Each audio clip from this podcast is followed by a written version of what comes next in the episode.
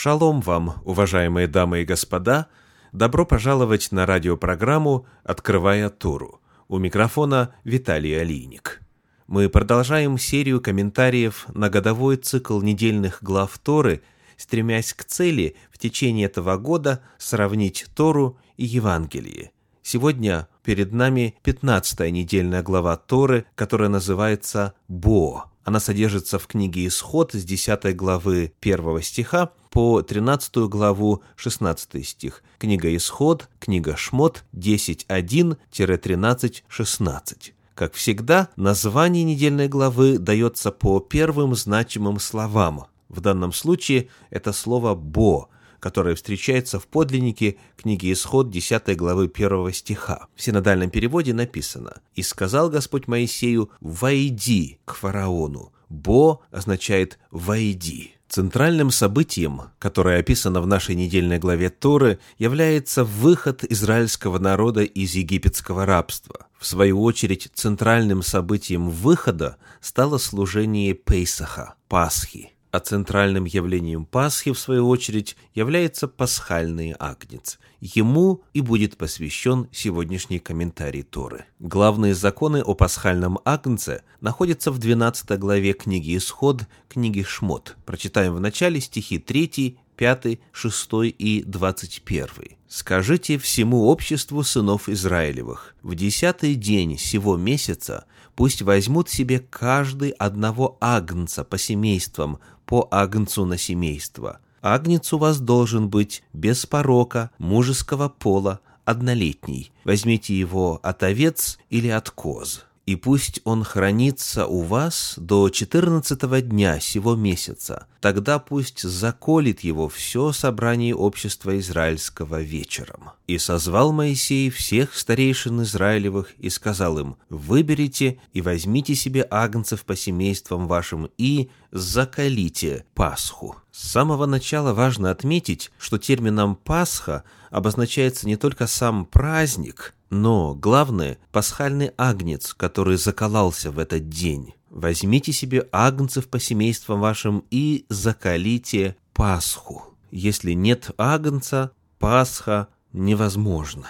Этот пасхальный агнец должен был быть без порока. Его брали в дом за четыре дня до заклания. Тора говорит, и пусть он хранится у вас до четырнадцатого дня сего месяца – Согласно комментарию Раши, это означает осмотр, проверку, потому что на протяжении четырех дней перед тем, как заколоть ягненка, его осматривают, чтобы убедиться в отсутствии порока. Если на протяжении этих четырех дней в нем не обнаруживается никакого порока, его заколают 14-го Ниссана, 14-го Авива.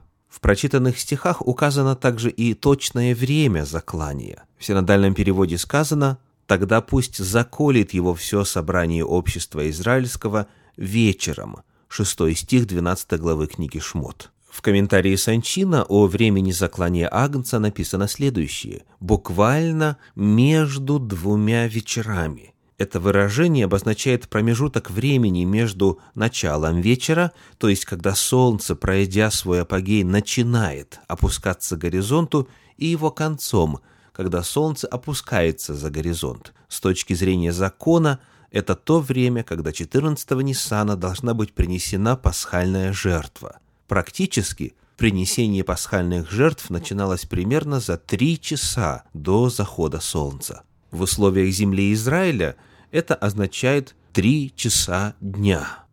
Само заклание Агнца несло в себе огромный смысл – во-первых, это был способ избавления от смерти.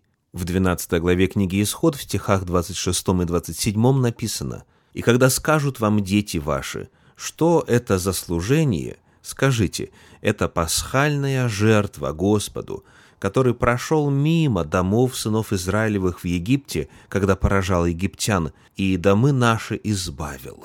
Само слово «Пасха» означает «проходить мимо», Благодаря жертве пасхального агнца губитель прошел мимо и не поразил никого в доме. Смерть агнца дает жизнь. Во-вторых, пасхальный агнец был по своей природе жертвой. Это заместительная жертва, жертва которой приносится вместо человека, и человек далее живет. В 27 стихе 12 главы так и написано «это пасхальная жертва». Однако, чтобы эта жертва принесла пользу, чтобы она стала спасительной, нужно было проявить веру. А именно, в 12 главе книги «Исход» в стихах 22 и 23 написано «И возьмите пучок из сопа, и омочите в кровь, которая в сосуде, и помажьте перекладину и оба косяка дверей кровью, которая в сосуде. И пойдет Господь поражать Египет, и увидит кровь на перекладине и на обоих косяках, и пройдет Господь мимо дверей, и не попустит губителю войти в домы ваши для поражения. Общество Господне заколало агнца, мазало косяки и перекладину дверей, и затем ела агнца как символ и способ избавления, еще до самого избавления. То есть это нужно было сделать заранее, поверив, что будет гибель, поверив, что кровь агнца принесет избавление. Это было опытом обретения спасения по вере. Посмотрим теперь на сам процесс употребления пасхального агнца. В восьмом стихе 12 главы книги «Исход» написано «Пусть съедят мясо его в сию самую ночь, испеченное на огне, с пресным хлебом и с горькими травами, пусть съедят его». Фраза «горькие травы» является переводом древнееврейского «марор». В подлиннике используется то же самое слово в первой главе книги «Исход», где описывается горечь жизни израильтян в рабстве. 14 стих говорит «И делали жизнь их горькою, марор». Обращает на себя внимание также сам факт поедания жертвы пасхального агнца. То, что человек съедает, становится его частью. Это способ приобщения, в данном случае, к тому, благодаря смерти которого ты обрел спасение. Книге «Основы Талмуда» автор Эйдин Штайнзальд, страница 213, написано «Принесение жертвы, пролитие крови на алтарь и сожигание мяса являются церемониями приобщения к Богу, и этот аспект сильно подчеркивается, когда приносящий жертву съедает часть мяса. В этот момент приносящий жертву приобщается и становится единым с Богом.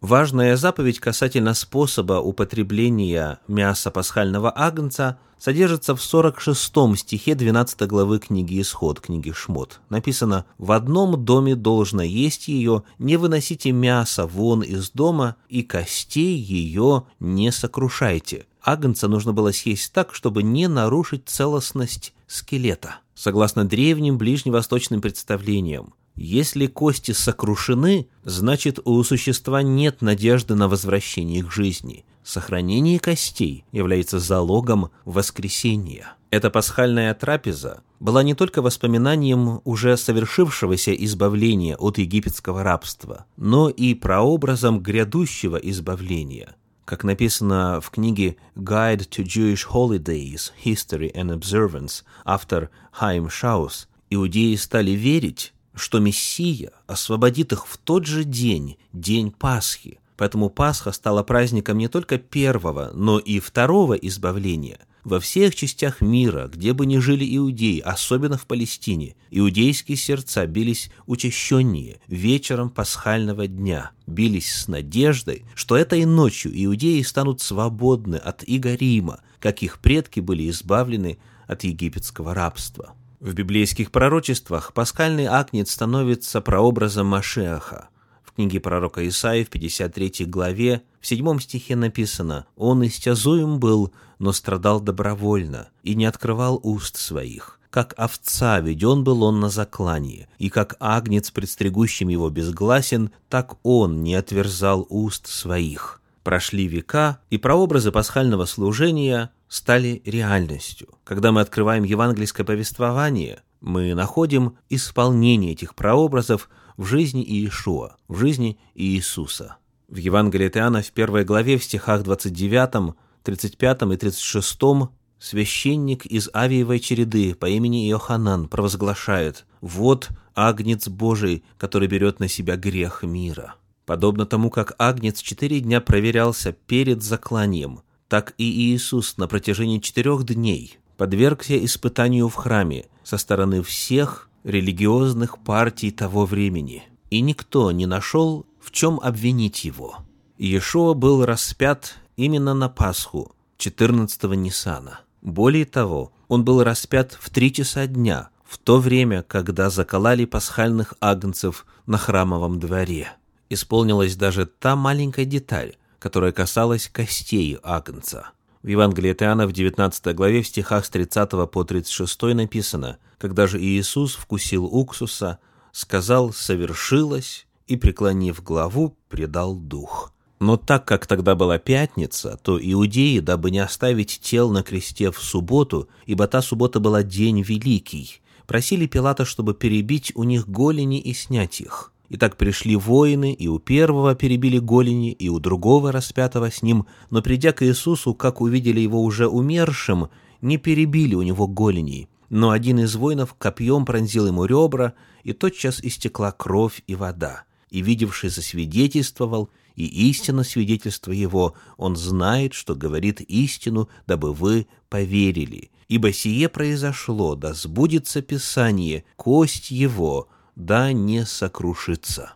Подобно тому, как кровь пасхального агнца в пасхальную ночь в Египте размещалась на перекладины и косяки дверей, кровь агнца Божия оросила вертикальную и горизонтальную балки креста, на котором произошло распятие.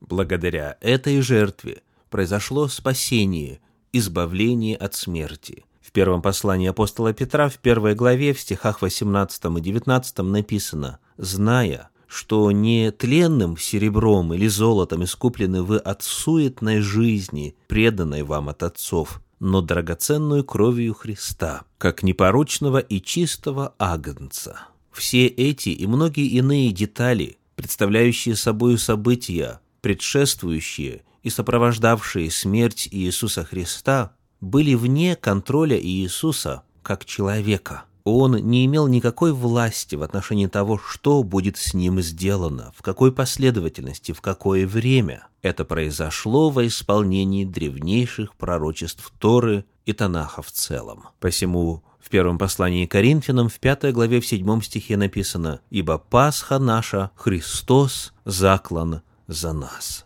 Да благословит Всевышний вас и ваши семьи. Поздравляю с наступающей субботой. Шаббат шалом.